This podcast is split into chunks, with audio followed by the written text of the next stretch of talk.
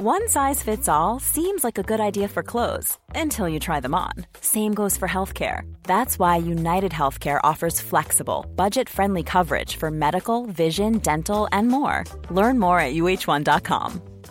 Hiring for your small business? If you're not looking for professionals on LinkedIn, you're looking in the wrong place. That's like looking for your car keys in a fish tank.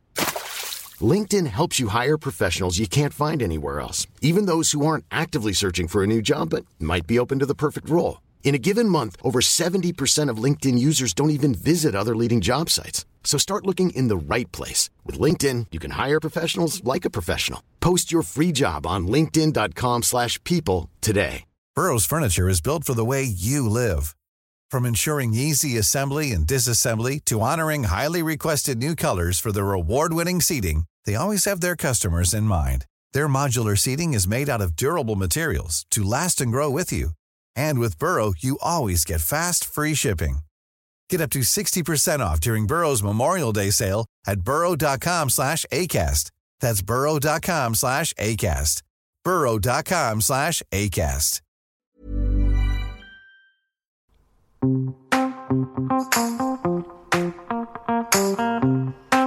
Hello, and welcome to the Cookbook Circle podcast. I'm Victoria. And I'm Hannah. And simply put, we review cookbooks. We take one book for each episode and both cook a couple of dishes, then discuss what we liked, more likely what we didn't like, and give it a rating out of five.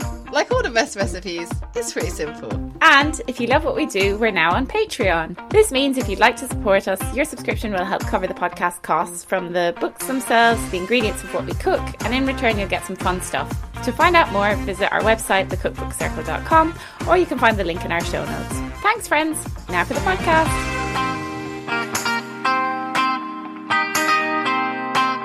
Hello, Hi. Oh, Hannah! yeah, we'd never rehearse who's going to say hello or, you know, discuss it, but we, it always works out great, I think. Two seasons in where um, we've really smashed it.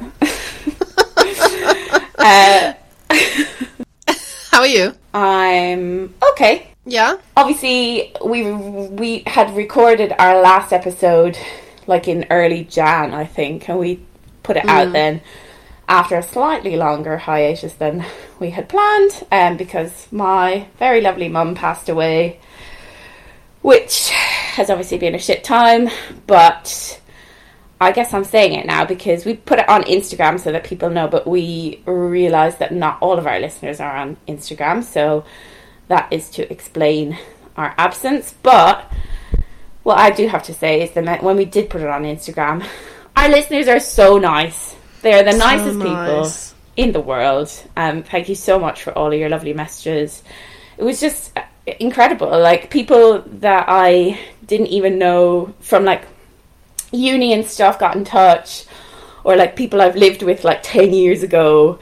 And I didn't even know they listened to the podcast and just sent like these really cute messages about like how they enjoyed stories about my mum. That one about like, I think I said it in a Nigella episode where mum and I had been watching like a Nigella TV show together and uh, realized that we ha- she made this big like, Yorkshire pudding in a Yes. big tray with like and we had it with like mascarpone and honey and stuff and they said that they really liked that story and yeah was just the nicest messages. Obviously my mum was to my everyone thinks their mum is the best cook in the world but I actually think my mum was the best cook in the world and definitely the best baker.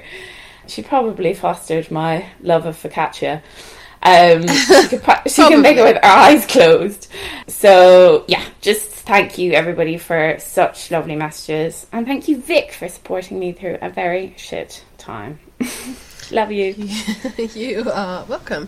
Um, yeah, I also just want to say on Hannah's mom that uh, I am incredibly proud of Hannah and her sisters. Hannah has three sisters. You probably remember that from previous episodes of for their um, yeah, just for they've been through a lot these past few weeks, and I'm proud of them all. And uh, and yes, I can't wait to hear more of um, Hannah's stories about her mom's cooking. There's a photo that I remember you showed me, or maybe you put it up on your Instagram at some point, uh, of like your mom is cooking on a barbecue and you're like running around like I don't know what you're I can't remember what you're eating but you're eating something and you're like you're having a barbecue and it like it really stuck in my mind and that's how in my head that's like I how I picture your mom and like your your life growing up Yeah, yeah. Honestly, and that picture is so great. I should put it on our Instagram. It's mom in the background Yeah. on a barbecue, and it's me walking towards the camera eating something that she's obviously like given me off the barbecue, and I'm thrilled with myself. Um, but yeah, she, was, she used to make like she used to make the best birthday cakes for me when I was growing up. Like the, like my birthday parties were the best anyway because like usually birthday parties like kids would get shoved into a room with the TV on or something, but my mum would organise all these great games. And then she would make like a couple of years in a row when I was a kid, she made this great birthday cake that was like the base was all like Cadbury's flakes. And then the top was Ooh. like ice cream or something. So it was like a fr- it was like an icebox Wow. cake thing, and she would do it in like a heart shaped mold. And everyone was like, "Oh my god, this is the best cake ever!" Yeah, so lots of really good memories. She used to make a really good chicken pie when I used to when I was a kid, and I used to eat meat as well. Um, so yes, lots to talk about there. But anyway, we might do an episode on it I think but yes that's why we've been away um so thank you for everyone's understanding and very lovely messages which brought a tear to my eye some of them as well because So yeah was, they were really lovely you guys are Um, the best. so thank you thank you really appreciate you I'm not crying. You're crying. I just got something in my eye what have you been looking at, enjoying, doing? we're changing the subject I'm going to talk um as I often do about TikTok before we get into our books um I am still, for those listening, obsessed with TikTok. I don't get enough food content on there, and I feel sad about that. It's a lot of like, you know, oh, mom content, and like, and You need two separate accounts. Maybe you should have one that's like, I know. Yeah, you can do all the food stuff. Or well, you you're not actually posting on TikTok, are you? You're a little TikTok lurker. No, it just know it just knows that I'm a mom, but. That stuff is so boring, but food stuff is not boring to me.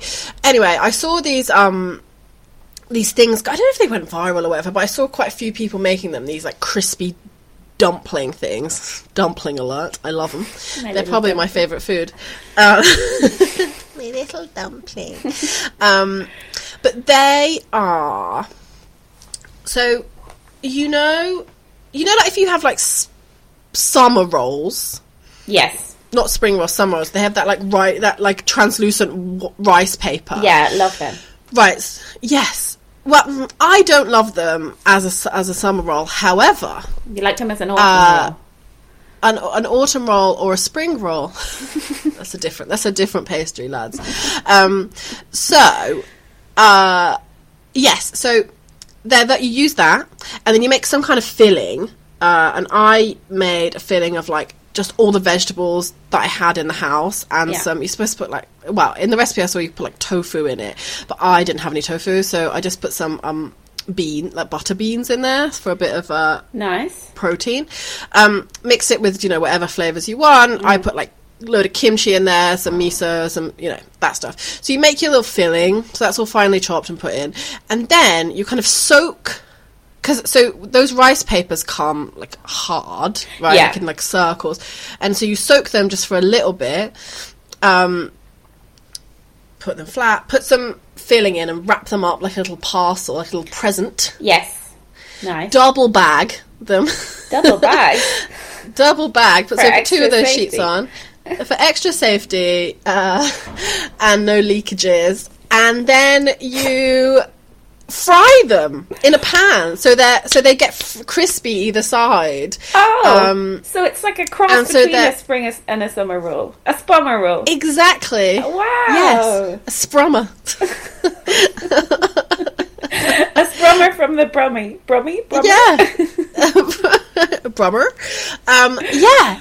And they're delicious. I mean, annoyingly, on all the TikTok videos, they and they've got that that knife, uh, you know, Crispy like knife. that to show you how crispy, and it does my fucking head in. Yeah. Um, but anyway, they are very crispy, and uh, some TikTokers said that you can make them in the air fryer, and I would definitely try that again. Oh, yeah. And then other people, instead of just a load of fun vegetables or whatever, have been putting like noodles in the middle, Ooh. like making noodles. And I was like, that's. That that tech that seems like a texture sensation to me, like chewy noodles in a crispy shell. Yes, because don't traditional summer rolls a lot of the time have those very thin rice noodles in them too, or maybe they're not rice. But Yes, yeah, no, they I are. think you're right. Like they're they're quite because I guess the they're often it's often raw vegetables as well, isn't it? yes. In the sprit, yeah. So I guess it's kind of crunchy and nice. Um, Um, they sound yum.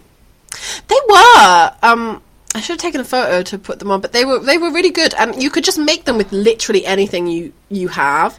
Yeah. Um, and I'm sh- I'm pretty sure the rice paper things I just got from the Chinese supermarket, and they weren't very much money, but No. they were just a fun little way of using up vegetables and something I'd seen. And I love a crunchy dumpling.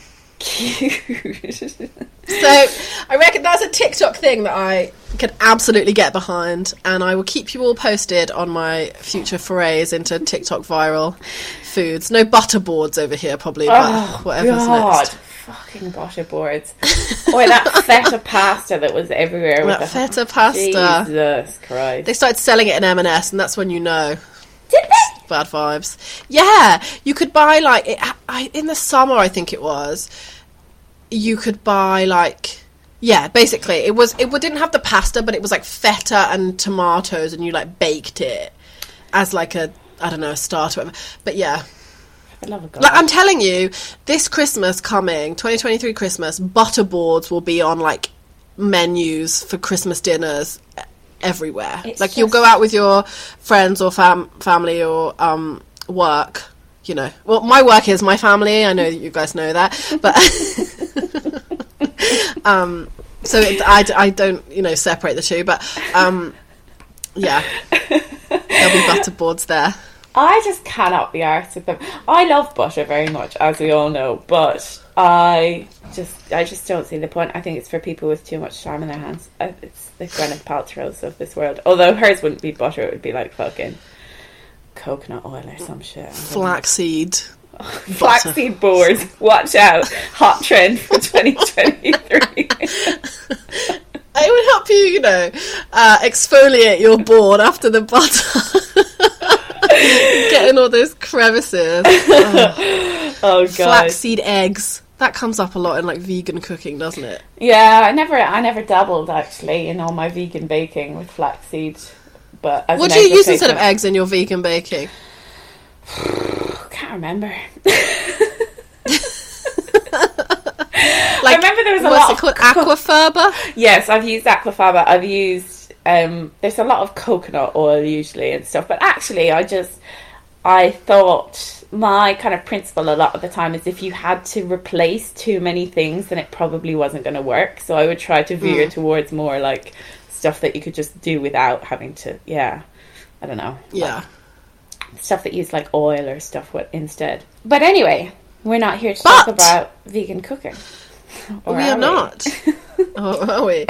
No, we're definitely. I'm No. definitely not. No, I'm not either. um, this is our last full episode of season two. Woohoo! Woo! Um, I mean, you know, not woohoo. I've you know enjoyed this season, but that's we'll save that for the next episode. yeah. yes, before you know anyone fears, we won't be taking as long a break. We're fully refreshed, so we'll probably No go babies. no babies. So yeah, more to more about that soon. But we'll do like a wrap up episode next, which I think will be fun because we have realised that we're coming back to some books more. We've had some thoughts, so I think that'll Yeah. be uh, interesting to discuss. But today we're going to talk about one Ms. Diana Henry. Diana Henry. We She's from Northern Ireland, come you know, full circle. making her a Gemini. Is she? Yeah. Look, making her a Gemini. Um, That's a Nadine. Coyle reference for anyone who doesn't know. And Vicky is like low key obsessed with Nadine Coyle. I am. You are. no, any any content that you see around Nadine Coyle absolutely cracks you up. It's so funny, like- a worker with flyer. Also, do you know that she was like married or like had a baby with this uh, the American footballer that does all their NFL news in the UK, and how did they talk to each other? Like she, a lot of the time, you cannot understand what she's saying. As someone who lives in the UK, I can't understand what she's saying, and like Americans, even even more. So, I don't. I mean, I'm sure it's fine. Well, she was with I'm, that maybe lad I'm being from- stereotypical. she was with that guy from uh, Desperate Housewives for a bit as well. That Jesse Metcalfe Oh. creature. She. She oh yeah. You know, Jesse Metcalfe is um. Is it him? He's in my show where they're all Irish. Oh God, Chesapeake Shores, whatever that shite is that you watch. They're all Irish. Jesus. Hey, my my nan used to make the blueberry pie. like really bad Irish accent. Oh my god. Anyway, we digress again. Um, Um, Diana Henry, I think we mentioned this at the end of the last episode. Um, when we f- hosted our first ever in real life cookbook circle meetup. Wow. we, we had a snappier name than that, I promise. first ever in real life cookbook circle meetup. We tried to pick a chef that had lots of, that was well known and that had lots of uh, recipes online so people didn't have to buy a book or whatever and was well loved. And that we picked Diana Henry. So everybody brought dishes from her, yeah, online stuff or her books. Yeah, the- that was in the halcyon days of January 2020 yeah. when the world had not yet imploded. closed down. And we used to sit beside each other at work and we would like pretend to work but actually be planning cookbook circle meetings. Now we sit on Zoom and pretend to. Just joking. Just joking. Just joking if our bosses are listening. managers are listening, Um, guys. Hi guys, So- love you. Shall um, I tell you a little bit about Ms. Henry? Please, please. Oh my god! Imagine if talking about Thierry Henry. Well, as I've said before, the Irish don't like Thierry Henry, so we won't be talking about him. Um, And Diana Henry clearly wouldn't. well, well, she's Northern Irish, just to say they're separate countries. Thank you. Um, so, actually, she talks a little bit about her love of food as a child at the start of the book that I'll be talking about, which is how to eat a peach. Um, but so basically, she, she's like she sounds like a cool kid, right? When she was like twelve or thirteen, she was just really interested in food. She said that her mum used to cook lot she would have lots of people around all the time and she'd like put out these great spreads of kind of buffet style food for people coming around and that her mum did all these cookery classes so she would do like an Austrian cooking class or she was she read loads of um cordon bleu books and stuff as well so she would put out quite you know quote unquote exotic food for the time. Um and people loved it. So that was obviously where she got her inspiration. But then she started cooking diana herself started cooking meals for her friends at like age 12 or 13 Oh, Um, wow. yeah and she said she says at the start of my book how she's just always loved menus and making menus. And she has like a little she when she was 16 she started to keep a book of menus and she would just like oh dream up dream up meals and menus to cook. She wouldn't necessarily make them, but she just would fantasize about like these menus. That is so cute. That I is the cutest know. thing I've ever heard. I want to do that for the rest of the day. you, do, you do that. um, so and then she went to France. Ding ding ding! French alert. Age fifteen, um, on exchange, and then she learned a lot there. She was staying with a family who introduced her to like olive oil and you know good produce, and and that kind of had a big impact on her. Um, so yeah, she she actually talks a little bit about her first dinner party when she was sixteen, and it wasn't appreciated by her sixteen-year-old guest. So she filled the room with the dining room with so many candles that the first person to arrive asked whether they were going to celebrate mass. and she's like, I'm not even Catholic. And then another expressed concerns that we were having potato for dessert, um, and it was being served in pineapple shells, but it was like this pineapple sorbet that she'd made and put in pineapple shells. But the room was so dark with all her candles that nobody, people thought that it was like mashed potatoes.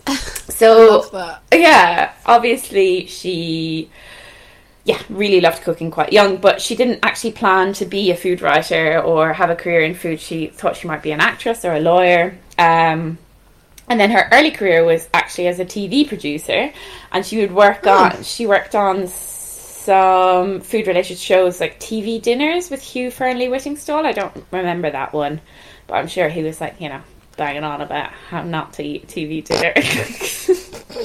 Pick some fucking I don't know organic artichokes from your garden or some shit. So have a TV dinner, but eat it at your allotment.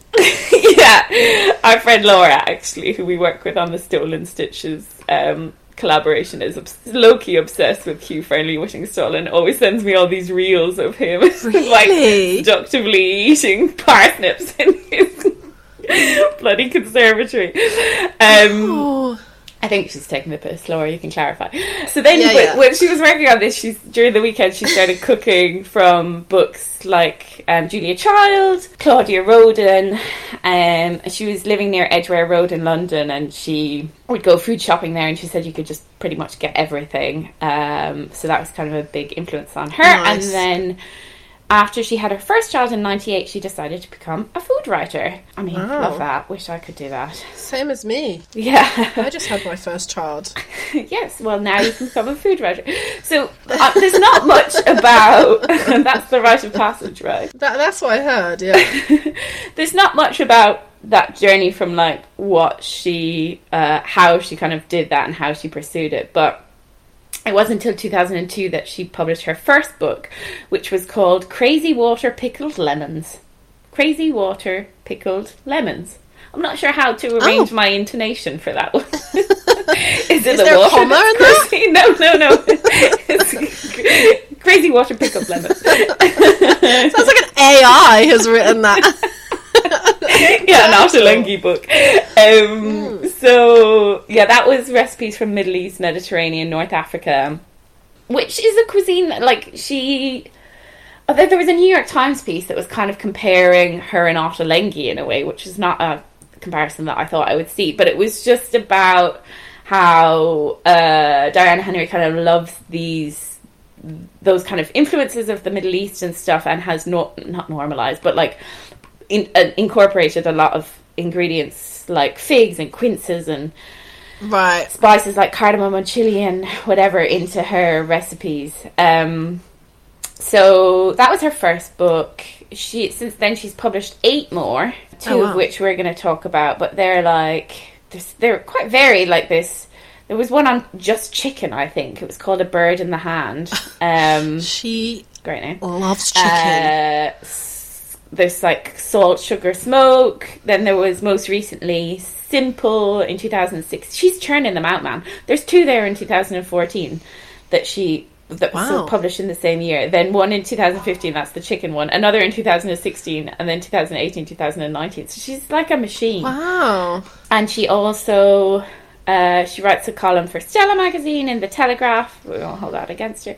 And she um, was named. I'm joking. Uh, she was named the Fortnum and Mason Cookery Writer of the Year in 2013. She won the Guild of Food Writers Cookery Book of the Year award in 2015. She's just won loads. Wowee. So she's really, yeah, just forged this amazing career in food that I'm frankly quite envious of. Jealous of. She's obsessed with cookbooks as well, right? Yeah, she is, There's isn't a- she? Yeah, there's a BBC Food Programme episode about people who are obsessed with cookbooks, and she is on it. Um, Where was our invite? yeah, it was a long time ago. It was pre. It was pre cookbook circles. Uh, For you. birth. Um, but yeah, it, and she, yeah, she, it's her, and then these like, other people that have like, you know, had to build structures in their home to house their cookbooks, talking about how they're obsessed with them, and uh, yeah, I loved it. Remember when we spoke to Julie Gibbs and her like amazing wall of cookery books? I just, Yes. That's the dream. That is That the is the dream. dream. I think I need to get another bookshelf soon. It's starting to get a bit weighed down. Anyway, that's Diana. Yeah, love her. Yeah, she's pretty She's brilliant. Great. And so we are doing, like you said, she has so many books. We are doing two different books today. So I'm going to talk about From Oven to Table. From the oven to the table, sorry. From from oven to table. Um, From the I- crazy oven to the crazy table. crazy What water pickle lemon. um, I'm talking. I'm currently pulling the sticker off, which is why there's that noise. Um, I'm talking about how to eat a peach, which was the book right before that. What about your book? But um, Still got it, lads. back in the gate. The How to Eat a Peach has a slightly fuzzy cover like a peach. That's uh, how does that how does that make you feel? Vic doesn't like this. I told her this already, and she she's not No, I sure just- about it. I'm stroking know- it like a cat. You are stroking it like a cat. I just think that's so fun. Yeah. I mean, my dog's hairs are currently like. It's not actually furry, it's just dog's hair is all over it.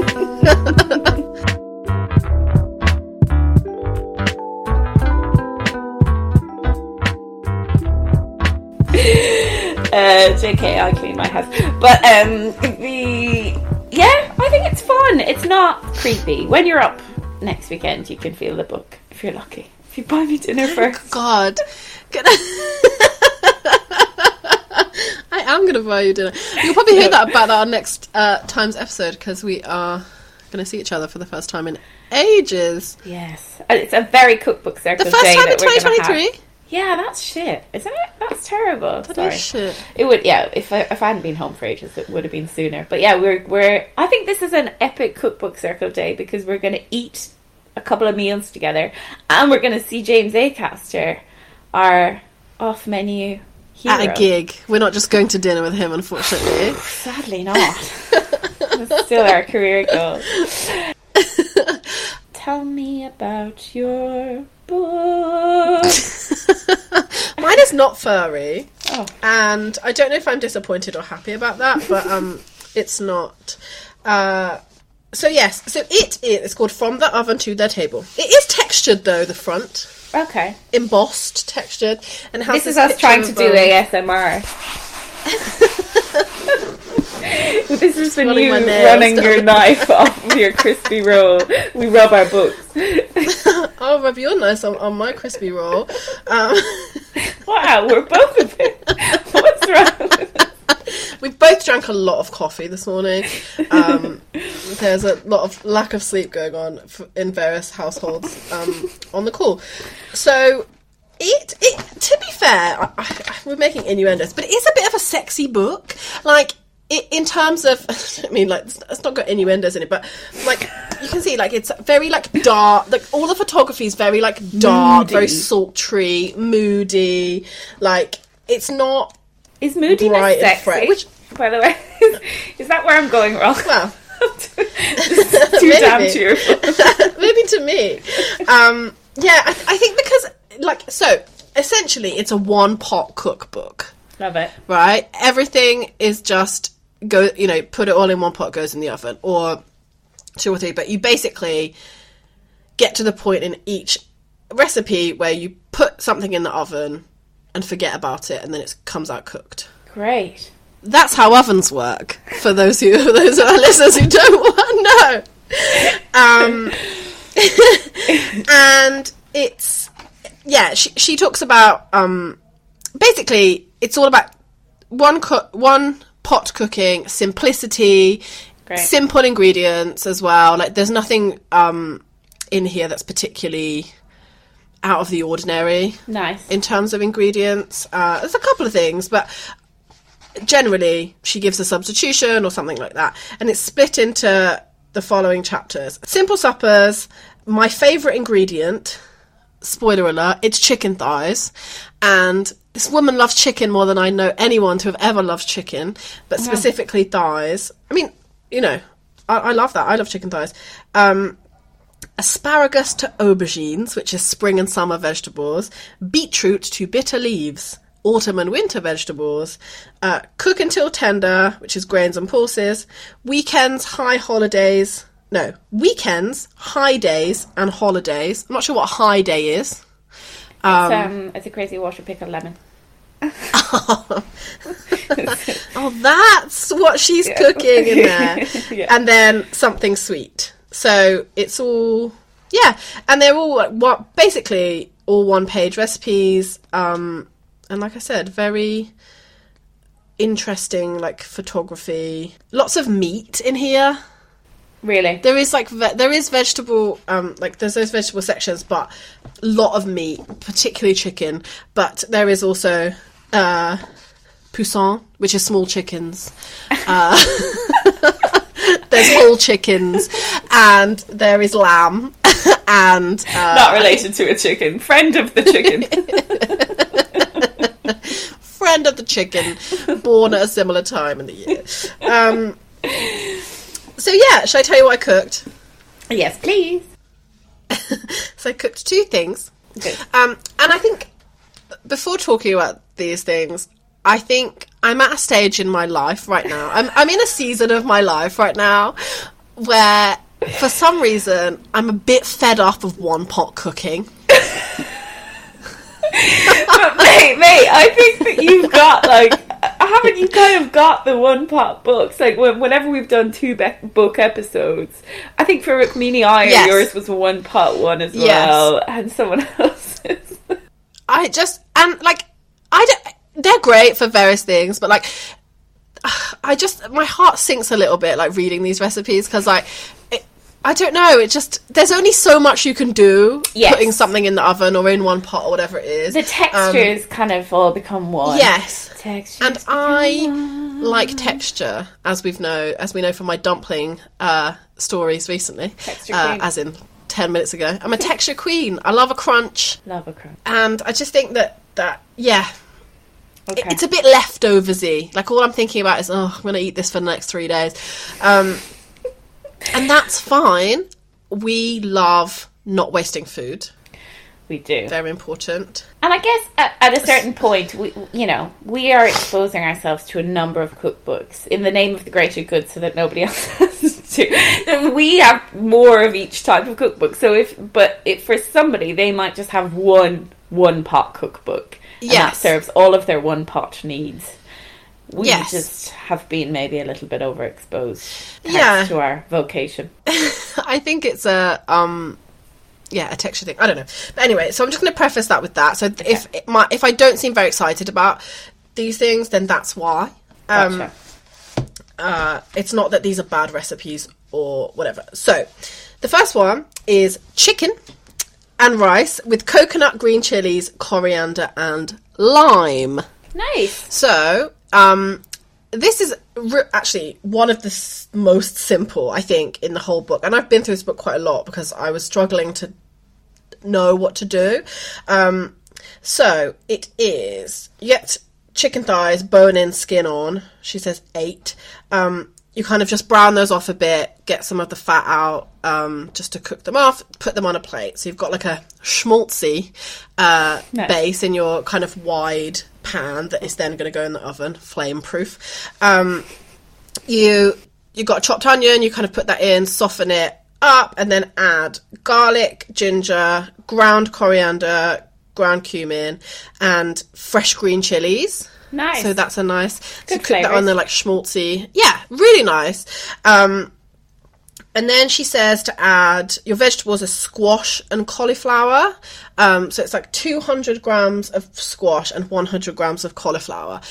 But she does also say in the intro that you could just do one or the other depending on like what you have. So I just did squash because I had a squash, and I'd not, you know, I'm not going to just use 100 grams of cauliflower. Uh, Nope. I'm not going to buy a cauliflower for that. Um, so you add that in, cook, cook, cook, cook, cook, and then you put the chicken, like rest the chicken back on top with skin side up on top of that. Gotcha. No, you don't. Before that, you add rice, just basmati rice, uh, fresh coriander, lime zest, lime juice, and lime leaves. Oh wow, limey, I only had dried lime. slime and limey. dried.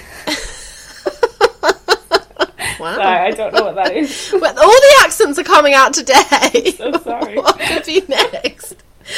Um, and then you add the chicken back. So you're cooking all that lovely, like, kind of cooking all that lovely rice in the the chickeny veggie goodness. Love a bit of that, as we know. I love a chickeny rice. Um, you put the chicken back in, and then you heat. So you've got some chicken stock. You've got, let me tell you how much.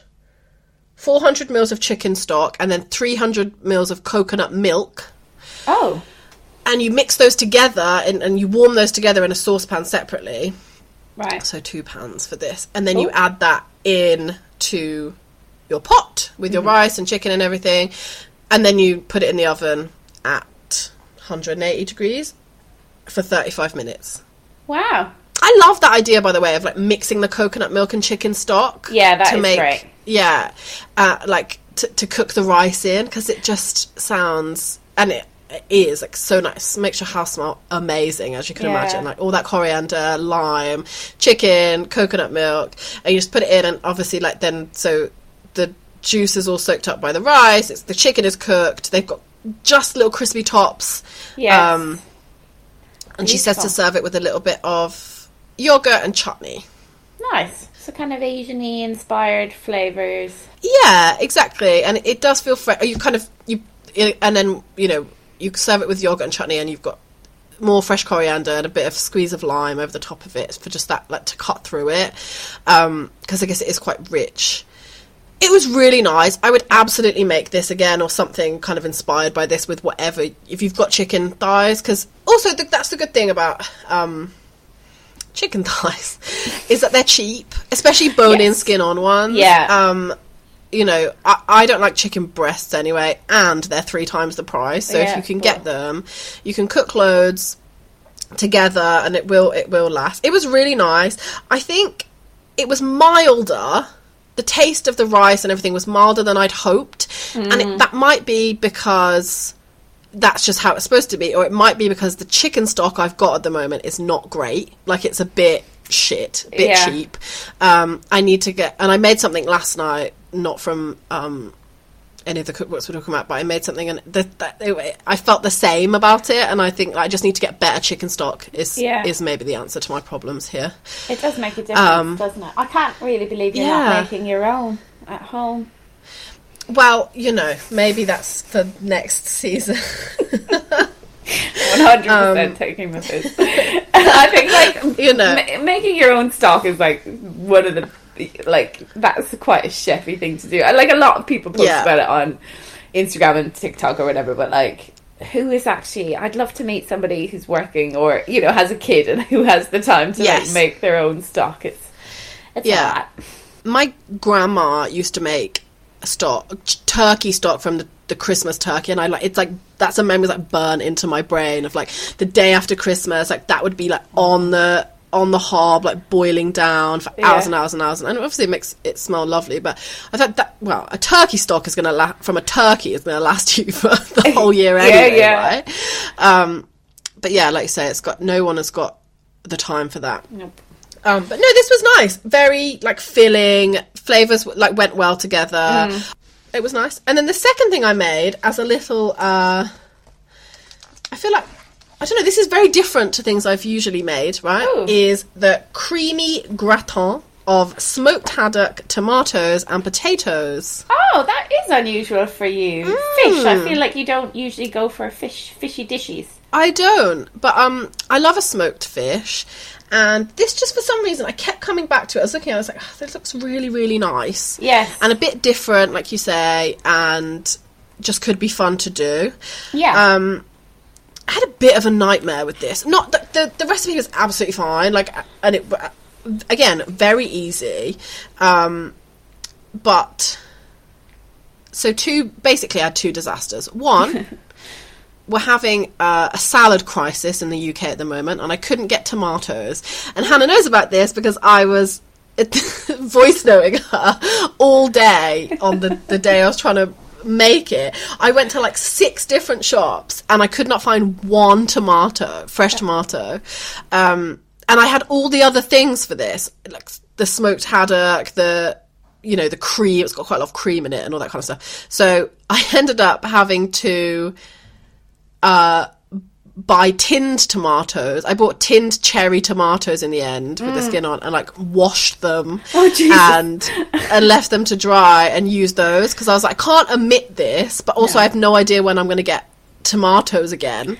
It's bizarre. I mean, we do bitch Yeah, about buying tomatoes out of season, but I, I don't think that that's, you know, it's been a decision by the supermarkets everywhere that they're just going to stop. No, it's some kind of. It's Morocco apparently. Morocco's got snow, um, and we are no longer in the EU, and so we don't have any buying power to buy them from elsewhere, like the rest of the Uni- European Union. But So, we have um, that extra 350 million a week for the NHS, so we got our country back, Yeah, so yeah. that's what's Cool. really important Yeah. um, to know. Uh, so that was the first disaster, and I'll come to the second disaster in a minute. So this, so your your big effort in this one is you have to mandolin uh, 700 grams of uh, waxy new potatoes. Oh, do you have a mandolin? Uh, no, but I do. Do there's a mandolin thing. no, I've really cut my finger on this one. Um, I used the side of my grater. My box grater has like a mandolin thing, and that worked abs- absolutely fine. I was going to use like a long, long time ago. Hannah and our friends bought me a. A grater and slicer for my KitchenAid attachment for my KitchenAid, but I didn't know if it was going to be um, thin enough. Yes. Because I was looking at it, and it's anyway. She says they have to be absolutely paper thin, otherwise they won't cook. Right. So anyway, so that took about five hours, and you know, half my half my fingers. And it was new potatoes as well, right? So they're really small. So no- yeah, yeah. So that was fun. Um, and so that's done. Uh, and then you cut the fish. So it's 500 grams of smoked haddock fillets. The price of fish. really? Yeah, anyway, it's fine. 400 grams of tomatoes, just mentioned tomatoes. Um, uh, thyme, double cream, uh, 500 mils of double cream, garlic, some mustard, some cheese, uh, cheddar cheese, and parmesan cheese for the top. So you mandolin these potatoes, and then you chop your tomatoes in thin slices. uh, and You washed from a tin cherry tomatoes. yeah, yeah, yeah, yeah, yeah, yeah, yeah. That was a terrible. The the cherry tomato situation was a terrible idea. Um, also, what about this sun that's coming in on my video? right? Vic's got like an angelic Instagram filter glow. At the I know, I love it. sun's coming in. um, yes. So you you slice all that, and then you put a you kind of layer half of the potatoes and tomatoes on, mm-hmm. like in a in a like a gratin dish, but I just use like an oval. I have an oval Creuset, and then you heat up to just before boiling the milk uh, with the garlic and the mustard. Right. Um, and did I leave that for too long? And did the cream go all over my kitchen? oh no. Yes. Oh no. Yes. Creamy kitchen. Uh, did I do some big swearing about that? Yes. But anyway, it's fine. I had extra cream because we lost a lot in that in that Oh, God. disaster. But then there was there was a lot of cream. The- A lot of tea towels met their fate in this. Uh, and you don't even really like cream, so if you're like cleaning up the cream, you're like, "Wah." Oh my god. so anyway, so you do that. You pour half of the cream once that's you know the warmed up cream uh, over the potatoes and tomatoes. Then you layer. You do a layer of the fish. Mm-hmm. You lay the fish on top of that, and then more p- potatoes and tomatoes, more cream, Gotcha. uh, lots of seasoning in between that, and then the cheeses on top Right. uh, cheddar parmesan. Then in the oven for about 45 to 50 minutes Nice. until the potatoes are cooked. You leave it to, to kind of sit uh, for a minute and then serve. Uh, it was nice. It was really nice. Again, the flavors felt milder than I'd hoped. yeah. And again, this could have been. Um, there's obviously no stock issues here, but maybe the fish wasn't as smoked as I thought it was going to be, or maybe Uh-huh. I didn't cut it small enough. I don't know. Um, but I, I liked it, and I, you know, ate it. It, it tasted nice. a second day and a sec, you know, afterwards. Yes. because once they've kind of it's kind of sat for a while. Um, I thought there was going to be too much cream for me, but also I don't like with I like gratin fine, but um, well, I like it, but I thought it'd be when I first served it, I was like, oh, is there too much? Is it too like liquidy?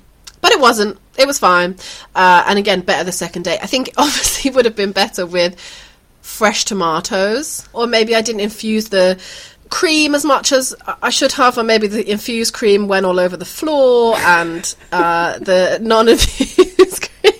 But anyway, it was nice. I wasn't, um, but no, I liked it, and I don't think I've ever made. Well, I've definitely never uh, mandolined 700 grams of potatoes before. Nor will you again, probably. I'm not sure I will, um, but you know, I probably use some kind of machine for it in the future. But no, it was good, and I'm glad I made it. And I, like I said, like I'm sure also it would have been absolutely a thousand times better with fresh tomato. but uh, I like that never the tomatoes were in there though, because otherwise it's got more like fish pie vibes, doesn't it? Of quite Yes. creamy and bland. But at least maybe the tomatoes kind of brought some.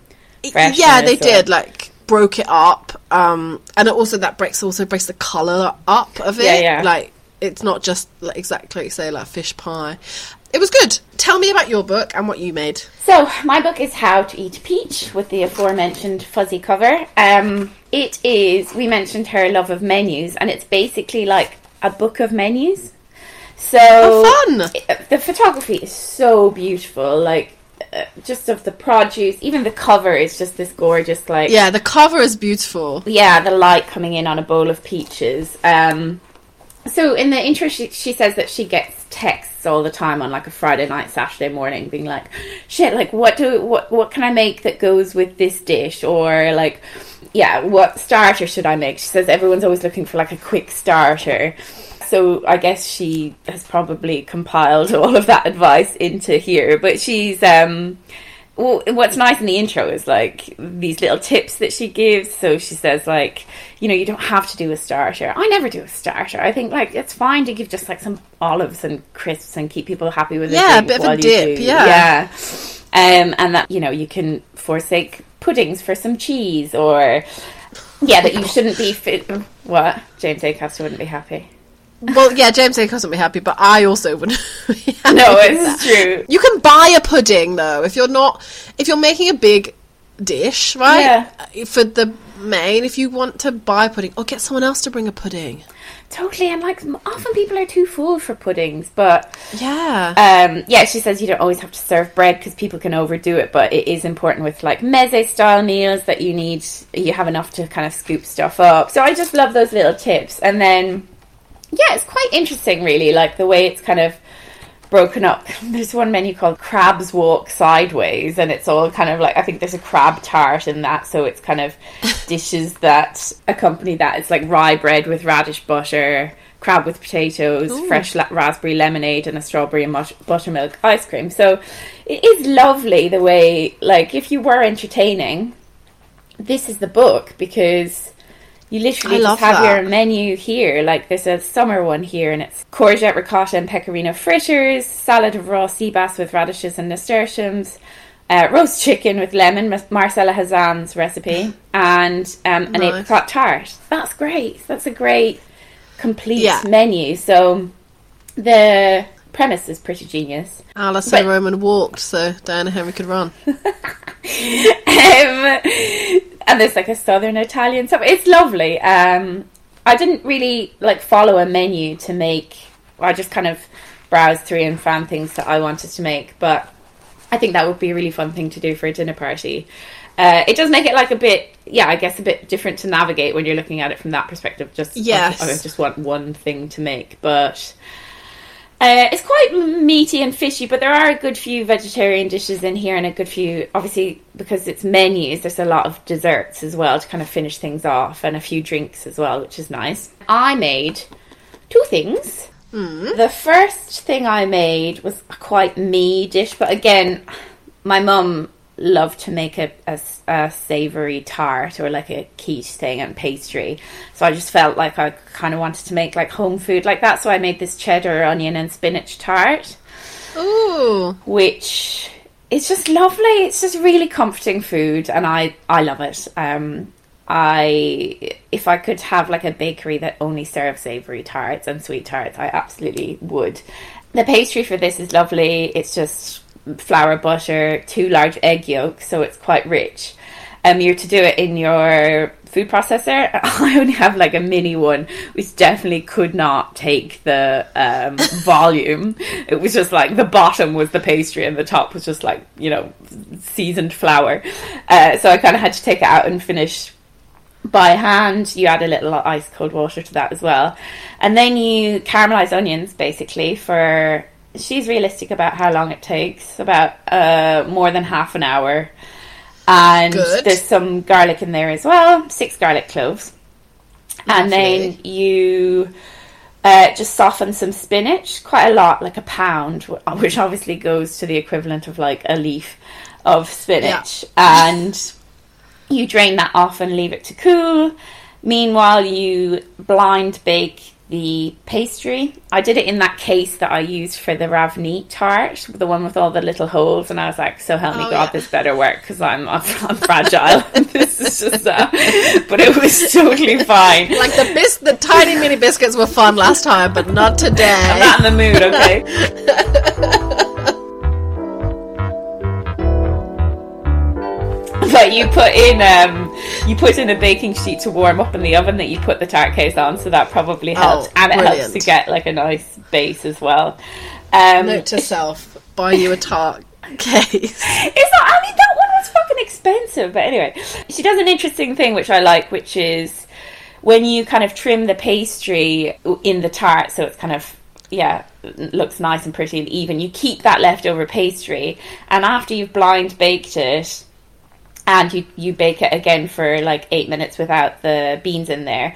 Then you take it out of the oven, and any kind of cracks that you have in the pastry, you just use that leftover Oh, um, nice. the leftover dough, which is a, a A food tip. waste queen.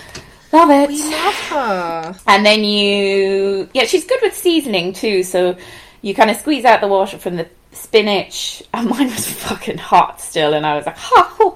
Um, and you season that. You add that to the onions, and then you in a bowl you mix eggs, um, yolks. So two large eggs and three egg yolks, cream and mustard. I had a bit too much of that filling, so um, I guess it depends on what case, how deep your case is. How deep mm. is your case? is Is your case? case? How deep deep is is your case? case? Um, uh-huh, I need to know.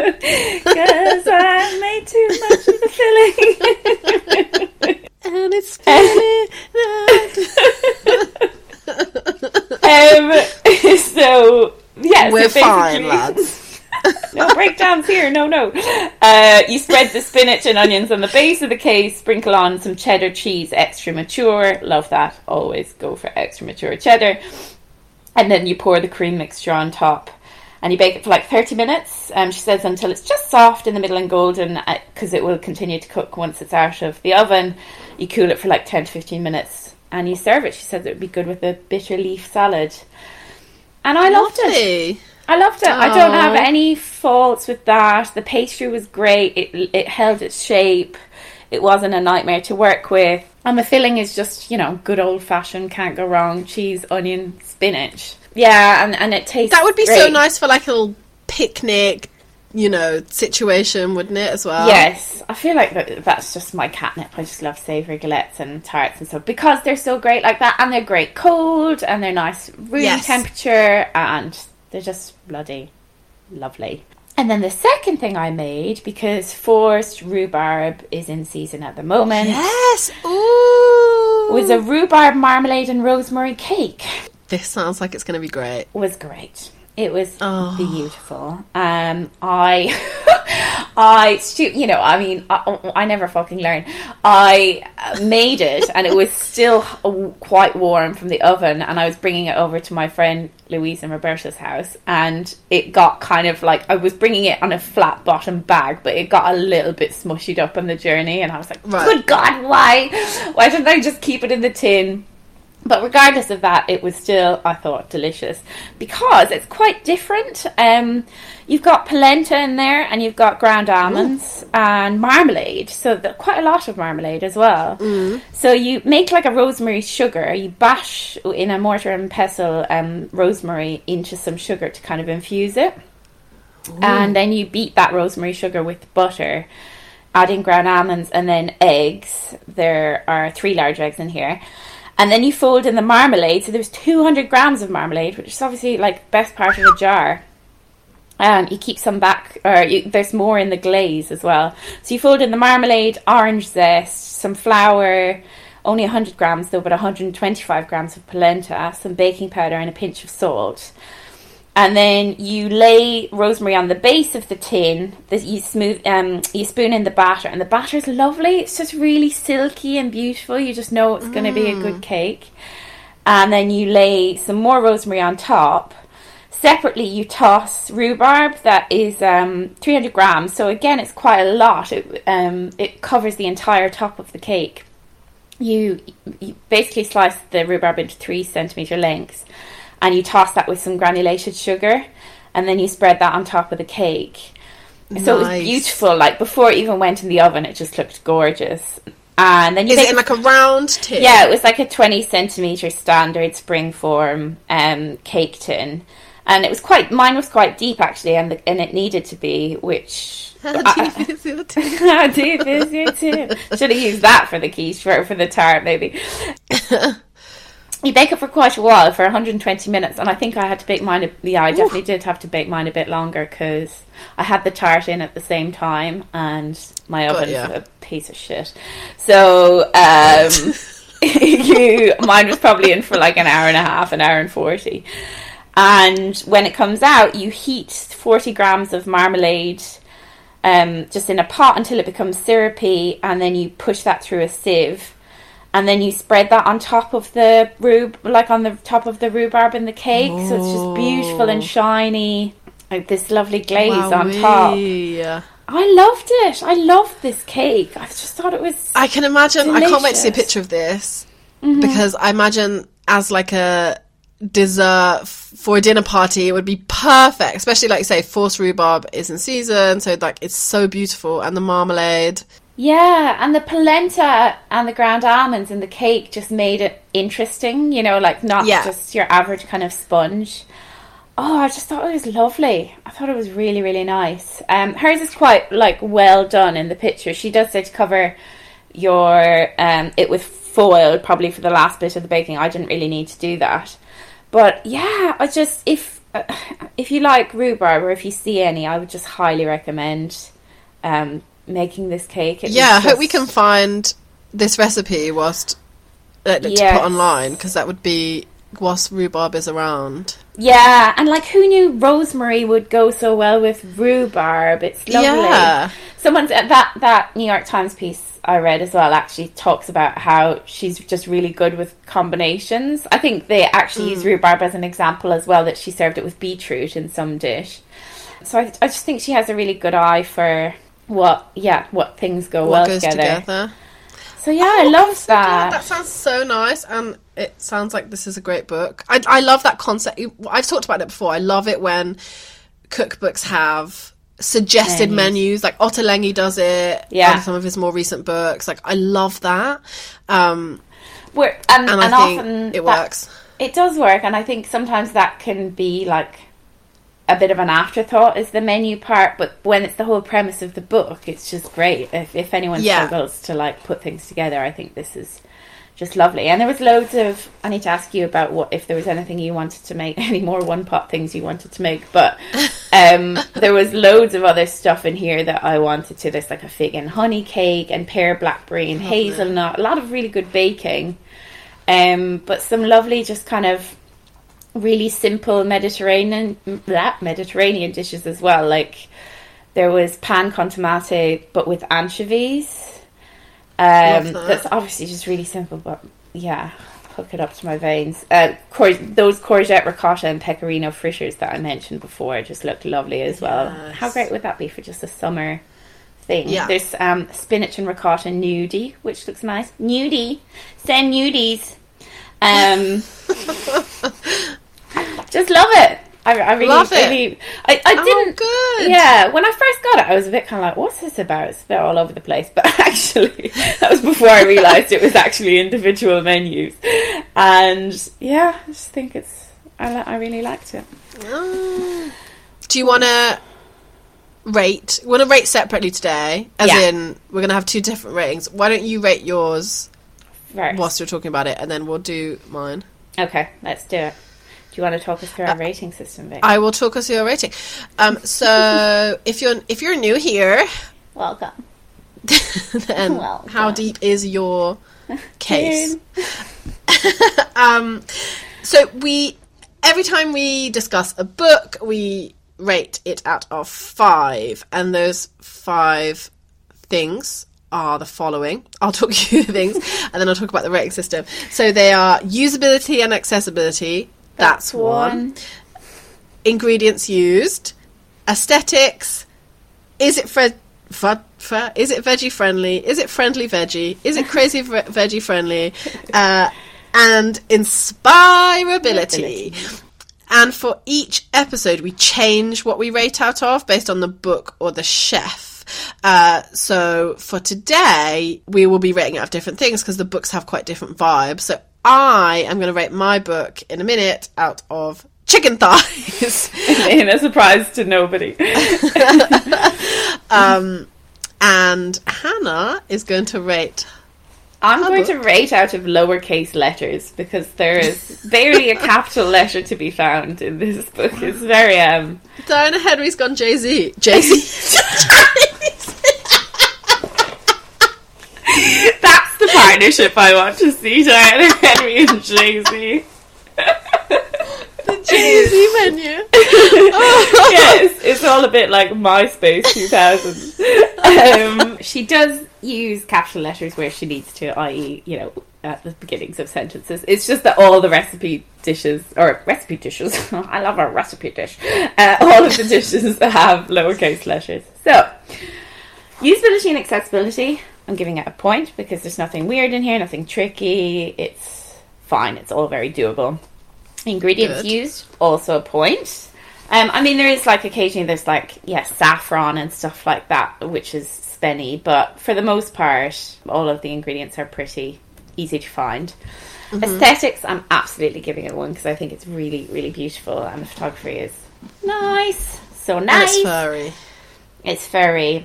Veggie friendliness, I'm going to maybe knock a half point off because um, it's a lot of fish and meat in here. There is stuff, but you know, I want to be able to make it all because it's really good. Yeah. And inspirability, I'm also going to give it a point because Nice. there's just a lot of stuff in here and it's varied, right? There's like a Brazilian style dish in here as well as kind of French and Italian and all the baking. So I feel like it's very broad. Um, Yeah. So I'm giving it four and a half lowercase letters out of five. for How to Nice. Yay. Um, on like the range as well. This is the same in this one in um from the oven to the table. I keep forgetting the name of it. Um, yeah, there's cabbage we- wedges with XO crumbs, which Oh, would be on my list to cook. Yeah, there's also she, there's a Japanese inspired dish, and she starts the preamble with, "I don't know anything about Japanese food," and I love that. I re- I appreciate that. Like you're not Yeah, yeah. effing around saying that you like it. But anyway, so I am uh, rating out of chicken thighs. Yeah.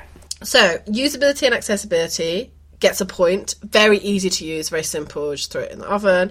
Uh, Ingredients used. That's another one because there is nothing tricky or stressful about any of the ingredients in here.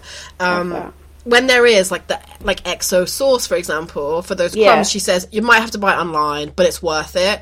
Um, and if you don't want to, then you just don't make that thing. Um, aesthetics, yes, I like how kind of sexy and sultry and like dark it looks. Yeah, um, it makes a difference to what some of the other books we've done, particularly this season. So that's one. Veggie friendly. I'm also going to knock half off because it feels like a lot of the veggie only dishes in this are sides. They're not quite whole meals. Right. Um, and whilst there is some good stuff, it doesn't feel like in the same way as the chicken stuff or like the fish. It doesn't feel quite the same. So that's half. And inspirability for me at this time, it doesn't get a point. But Yeah. that's not to say that it's it's it's bad. This is just for my opinion. I'm kind of over the one pot life for a few months maybe. Um, so that's three and a half chicken thighs out of five chicken thighs. Yeah. Nice. Oh, we like Diana, I think. We liked it, yeah. And just to say, for our um, for our cookbook circle, the first ever one we did that we talked about, I made a dish from this, which was like baked rice with olives and feta and dill. That's right. that was so nice. That's veggie. That was if good. You, you know, for the cheese, but so nice. Like really interesting. Like th- yeah, like those Mediterranean-y flavors. Nice. So yeah, Yes. that's great. I tasted that. That was good. We so we'll be back next time with a bit of a wrap up of season two. Yeah. Um, maybe some awards. Maybe some awards. Then we're going to do some fun ones.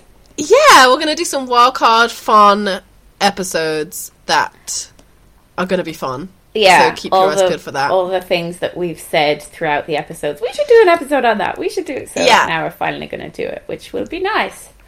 Free from the bounds of the Shackles list. of women. Thank you for listening. Thank you for We love listening. you. We love you. oh, that was in unison. Bye. Thanks so much for listening to this episode of the Cookbook Circle. If you enjoyed it, please do subscribe and leave us a review as it helps others to find us. You can see how recipes from this episode turned out on our Instagram at Cookbook Circle. And if you make anything from the books we talk about, don't forget to tag us. See you next time. Bye!